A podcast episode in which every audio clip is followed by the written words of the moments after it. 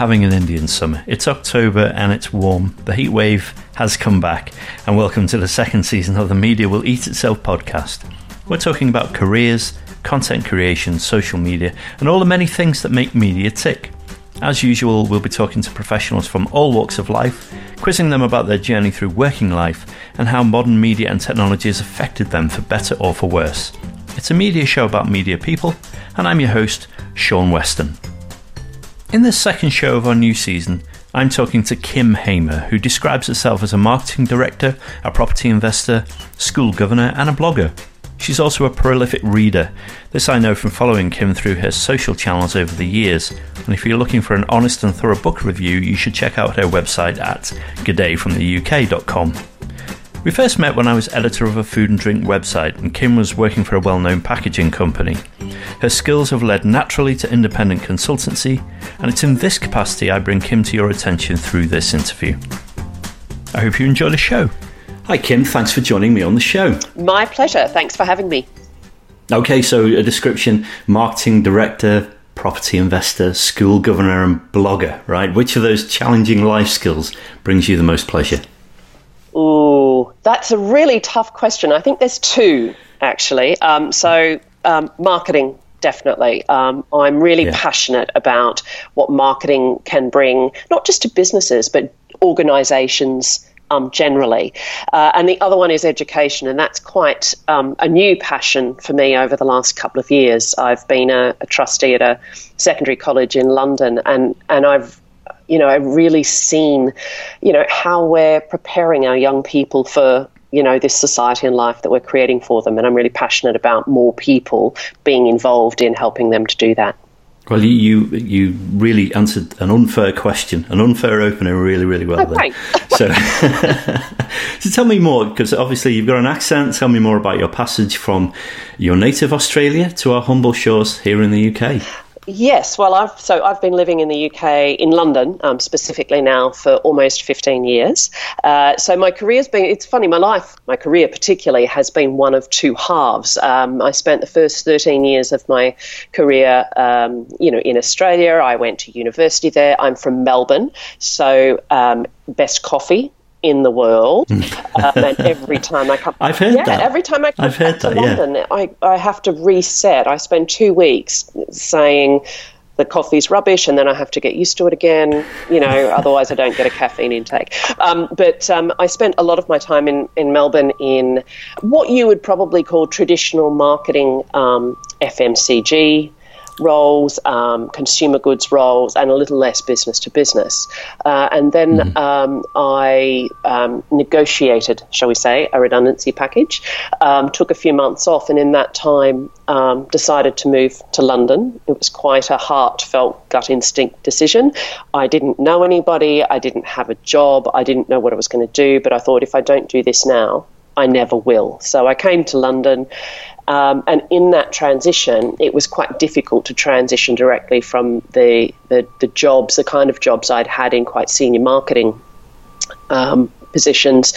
Uh, directly to London. So I spent um, a lot of time in business development roles um, and finding my feet for the first couple of years uh, before I sort of went back into, you know, my my marketing and customer development and and all those sorts of roles. So it's quite a it's quite a leap to make, you know, in your personal life, yes.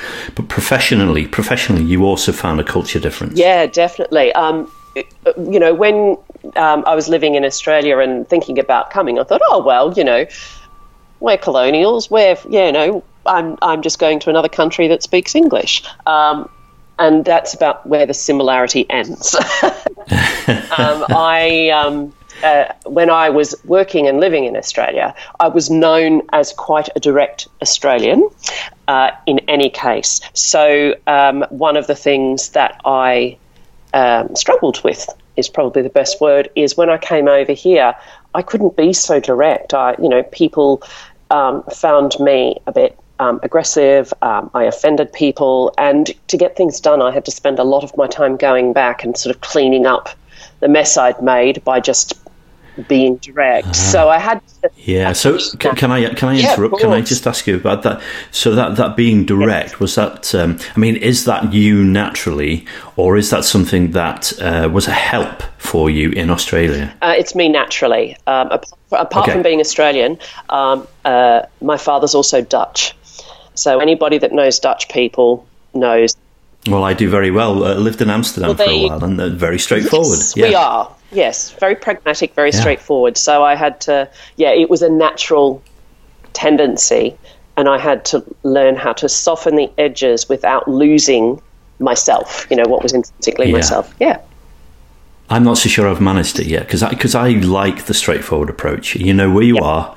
Um, uh, you need uh, a thicker skin you know, to, to, to cope with what you can perceive sometimes as criticism, but it's actually not. It's just, you know, that isn't the right way to do it. This is the right way to do it, you know, and you've kind of got to take that on board, haven't you? I think so. Um, I don't know whether it's age or the, or the, the culture shock of moving across the other side of the world on my own, but it's, it, it's being open um, to the fact that your way is not necessarily the only way or the right People mm. come at um, things from different points of view, and people who are very different from me, I learned, have very successful and productive lives. So, um, a bit of humility about my way is yeah. not the only way uh, is definitely a lesson I've learned.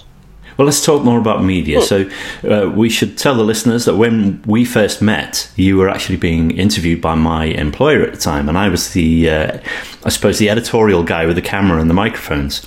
So, was that a comfort zone for you being in front of the camera as a corporate spokesperson? Uh, it hadn't been something I'd done a lot of before. Um, I'd done a lot of speaking um, in my career, but I'd, I'd not been filmed a lot so being in front of the camera wasn't so uncomfortable. It was more watching myself back afterwards. we all hate yeah, that, right? Yeah. So, um, uh, and I think one of the things it really uh, taught me as well, because often, um, as you know, what would happen is, you know, you'd you'd come to see us, and that, you know, the, the, questions weren't preempted. Um, so I learned how to. Uh, I think take a pause when the question was asked, and then then say what I wanted to say instead of leaping. Think about it first. Definitely, and, definitely. Yeah, yeah, so that yeah. was a great um, thing to learn from that experience. Well, we felt at the time that we were doing something that that our competitors weren't doing. You know, getting into video interviews, at, at talking to people, going to these conferences. So I, I, guess we were also, in a way, learning ourselves, but also helping uh, corporate spokespeople learn the tricks the trade. Yeah, and, and now you say that, um, Sean, you were the, I think you were the only people that came and sort of interviewed us from a video point of view on the stand. We had, you know, we had lots of media come onto the stand and talk to us, um, and then we'd have a, a write up or a, a soundbite somewhere afterwards. But um, I don't know whether that's that's changed now. It's been a little while since we've um, been on opposite sides of the camera, Sean. But um, you know, maybe people do it more now these days, but it was certainly um, you were one so. of the, you know, one of the only ones I think that did that. Yeah, and it's interesting that googling your name still reveals those videos that we made all those years ago, which proves it yes. works, doesn't it? And you know, yeah. yeah. So, what what did media marketing look like when when you got started in the business? Oh wow, it was um, there was no digital, um, no digital at all. It, there was a lot of what people probably refer to now as traditional media. Um, it's such a catch-all. I know, I know. I don't know whether to call it analog or traditional, but but you know, we did a lot of um, uh, TV, magazine. Um, in the businesses that I worked in in Australia, we didn't do. Um, it wasn't so heavily PR driven. Um, there was a little bit of that, but it was more about um, you know, developing um, print campaigns, um, television. We did some advertising, but we tended to do more. Um, there, were, there was some uh, businesses that ran sort of brand specific or um, uh, sort of formats that you, you could buy into the format instead of making mm. your own ad, and that was really useful for us. You know, we were in some cases we were a, a small to medium sized business without the big advertising budgets of you know big global players. So you had to learn how to extract value. Um, across those, mm. which were quite expensive media types, quite quickly. The other thing that was really prevalent, um, uh, particularly in the food industry, was um, sampling um, whether it was in store uh, yes. events or stuff like that. I spent a lot of my early career in the dairy industry on weekends um, taking um, Danone yogurt to um, triathlons and runs and swims and children's shows and all sorts of things. So um, there was a lot of that that that went on early in my career. Yeah, one of, one of my guests coming up on, on this series is is uh, someone who for whom sampling has really really worked, and it's a key part of the business. And yeah, sorry, sorry, advertising a, a future episode, but that really is, uh, I think, an important thing. Sampling, and it's it's massively underestimated, I think, by by many businesses. Yeah, I think um, I think it is. I think it's also um, it's a bit like social media is now. Um, it takes lots of sort of small, clever steps, but you need to be consistent. If you just go out and sample once, you know, that's lovely, but it doesn't build any um, any consistency with your brand or trust with your mm-hmm. potential consumers. So, um, you know, while social media we can do it sitting at our desks, um, I understand that sometimes sampling uh, for businesses looks like it takes a lot of legwork to do. Well, you recently undertook a, a, huge challenge yourself, didn't you? You you made a video every day for for about a month. Yes. So tell tell us more about why you did that and what you learned about yourself throughout the process. Well, uh, I had um, attended uh, at the at the end of May. I'd attended um, a four day business coaching um, workshop I guess you'd call it, with the JT Foxx organisation. And that was held in London, and there was about sort of 30, 35 people in the room. And uh, one of the um, the coaches, the, one of the four coaches that come and, and work with us on our, our businesses and what we're trying to do, talked about the value of um, video as a medium. And we're all sitting in the room going, oh, I don't video, you know, who does that? You know, that's all a bit scary. Um, and he said, if you want to, he said, this is about building a new muscle. If you want to build a new muscle, I'm going to set a challenge for you. You have to do 30 videos on YouTube every day for 30 days. Um, you have to actually post it on YouTube. Don't just film it, you have to post it. Um, and he explained that you didn't have to share it with anybody. Um, on YouTube. There are different mm-hmm. settings. Um, and when I walked away, I thought, you know what, I'm going to take this on. Um, I've I've written a personal blog for ten years. Um, I'm quite active on um, social media personally and a little bit professionally, and I just it really struck a chord about learning this new skill, and and and I hear a lot that a lot of social media um, channels really like video. So all of the algorithms oh, yeah. plug in yeah. and they love video. So okay, well, I'm going to give this a go. Um, and at first, I think I was doing the challenge was to talk for five minutes. So my first few videos, I rambled. I had no idea what I was going to say. um, I look, I look back, and it's that horrible thing of going, "Oh, look at, oh, gee, haven't I come away?" Um, so there was that, and then as I um, I went along, I had a couple of days where I wasn't, you know, I wasn't feeling great. I didn't want to post. But um, one of the things I did with the group um, that I was with on this coaching workshop um, was I made a commitment to them that I would post the videos I did every day for them in the Facebook group. So it made me accountable. And so I couldn't mm. not post. so how did you get over that hurdle? I just sat in front of the video that, that particular day and I just said, I don't know what to talk about today. I'm not feeling that great. I'm not feeling very inspired, but I gave my word and I promised. So, and in the process, you, you've shared uh, a different side of you. And that's that was the feedback that came back because I wondered what, you know, you put this stuff out there and think what what people think, what will people say. We're so self-obsessed and vain, aren't we? Um, and and and you know, a number of people kind of reached out and said, you know, it was great. It, as you said, it showed a different side. It's a, you know, it's great to see that authenticity, and it encourages other people to to be that as well. That it's mm. okay not to be shiny and sparkly and super polished every time. And, and you're a YouTube whiz now, right? Well, I don't know about a whiz, but but what it did, what this um, challenge did, I mean, the victory when I got to 30 videos in 30 days was just awesome. I hmm. danced around the room and all of that sort of thing. It was it was great because it was a tough challenge, and I, at the start I didn't know whether I'd be able to do it. So that was the first thing. The second thing it's done is it's really um, I feel like it's unleashed this this further storytelling. Um, part of my personality. Um, I really enjoy it. I have to say, it's um, it's actually less work than blogging, or less time, I should say, than blogging. Um, I've really learnt how to. Um, uh, edit. I use some editing software now, some basic stuff, um, but it's also um, helped me to think about what I want to share with people. So I've been for the last sort of six weeks, what I've done is posted five or six days a week.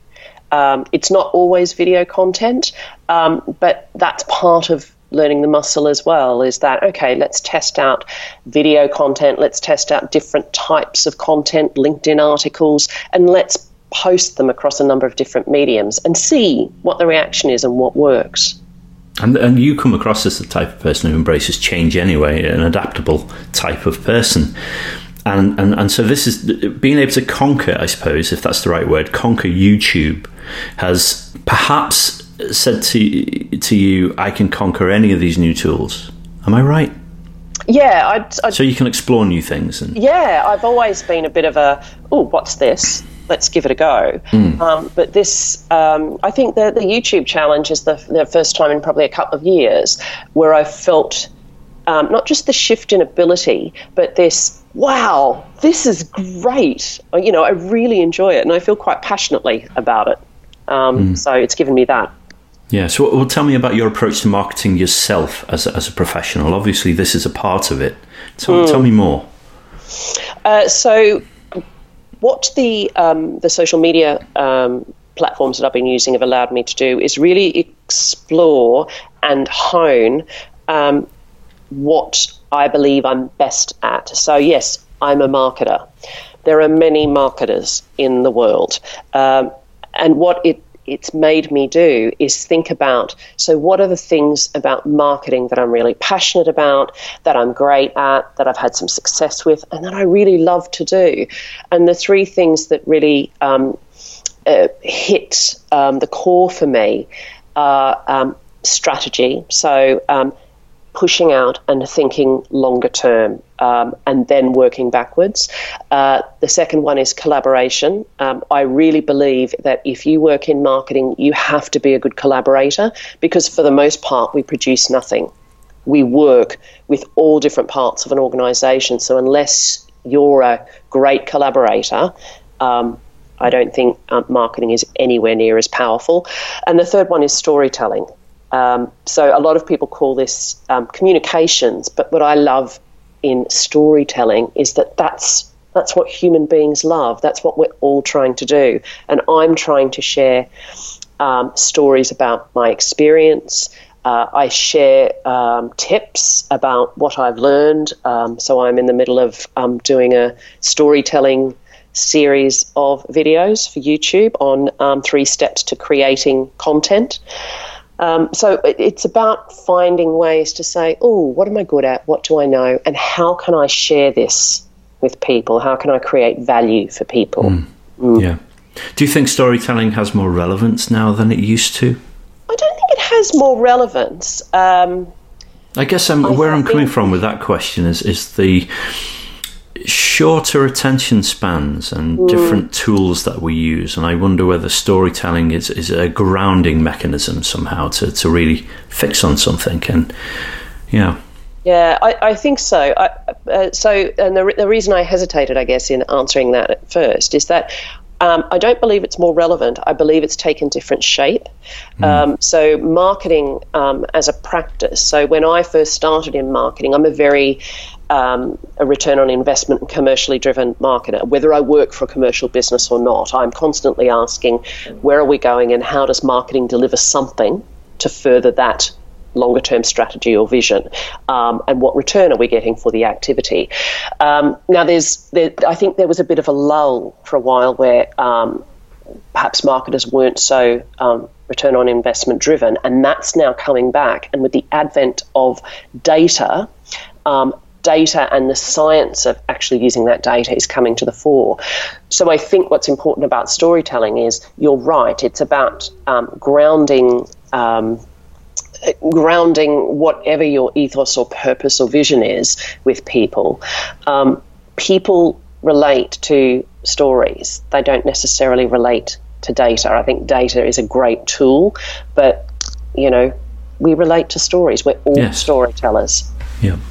And we and we use the analytics to, to help us perhaps tell the story in the right way, but it, but the story is the underlying factor. It is, and it's mm. the way we build trust, whether it's in our personal lives or our professional lives. We tell stories and we work out, you know, is your story one I like and trust, and do I want to, you know, do business with you, be your friend, whatever, whatever that is. Yeah, Let, us get nerdy for a moment. What, okay. what are your favourite tools for everyday working life? What works best for you? Uh, in terms of social media, uh, I like I like Instagram and I like LinkedIn. Uh, yeah, what, what do you like about Instagram? Yeah, I like that it's very visual. Yeah. and quick. And I think that produces the the reason I like the two that I do is that they're very different in what I find is what takes hold. So a great picture and a quote on um, Instagram. Uh, I get a lot of attention about that. Whereas on um, LinkedIn, uh, a lot of the videos or a lot of more of the longer storytelling seems to land hmm. a little better. Um, so I, I, and I'm quite a visual person, so I like um, I like Instagram quite a lot. Yeah, me too. I, am the same way. Do you know? I came I came to it's not a conclusion. It was just a thought. But um, recently, I've started to think about the different social media channels, and and you know people say, oh, we need to have a certain personality on LinkedIn or a certain personality on Instagram and Twitter. Then I started to think those social channels have a personality of their own too. Mm. And we, we think of LinkedIn as more formal, more corporate, professional. Um, perhaps if it were personified, it might wear a tie or at least a good uh, professional suit. Instagram is a little less formal. You know, it's it's more the human side of things. Twitter is like the big crowd. Um, there's a confidence with it. I do think social channels have their own personality, and I think the closer you match your brand to the personality of a social channel, the more successful you might be. I don't know. This might be a load of rubbish, but what do you think? um, I agree with you, and I. Um, when people ask me, um, particularly over the last few weeks, when I've been much more visible and doing much more content on things like LinkedIn, um, you know, people say, "Oh, wow, you know, that's that's great." Um, some ask, you know, what how, how do you do that? And I said, well, you have to work out what works for you. If you're new to social media, pick something you already use. So if you already use um, Instagram, just just try stuff out on Instagram. Don't think you have to be everywhere. If you're already on Instagram, you already have a um, you know, like a preference for it. You like that medium, so start where you like.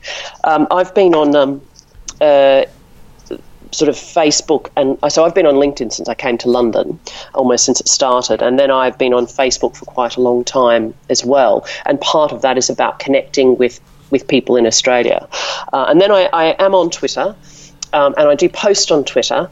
Uh, but what I find, what I like about Twitter is not so much that I post, but I like actually finding great people to follow, and I find it a really great medium for doing searches on you know interesting content and topics yeah. that I'm interested in. I really like um, Twitter for that. So while I post, I don't you know I don't focus on it quite so much. Yeah, it can be a rabbit hole, can't it? Sometimes oh. a bit like YouTube. You see something and then you lead to something else, and an hour's gone. Yes, definitely. Before you know it, yeah. yeah. So, what skills do you think a modern marketer has to have in, in 2018 compared to say five or ten years ago?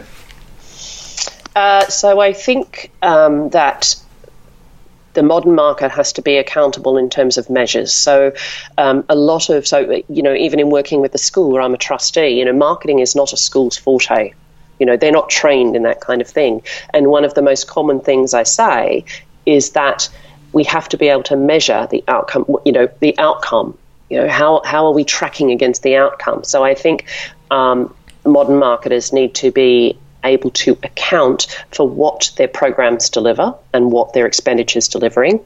Um, I also think it's it's quite important for modern marketers to, um, when I say be media savvy, I don't necessarily mean you have to be out and about on everything, um, but I think you have to understand how you know how society is operating, how people are connecting, how influences work, and I don't think you can do that by avoiding um, social media hmm. channels. Yeah.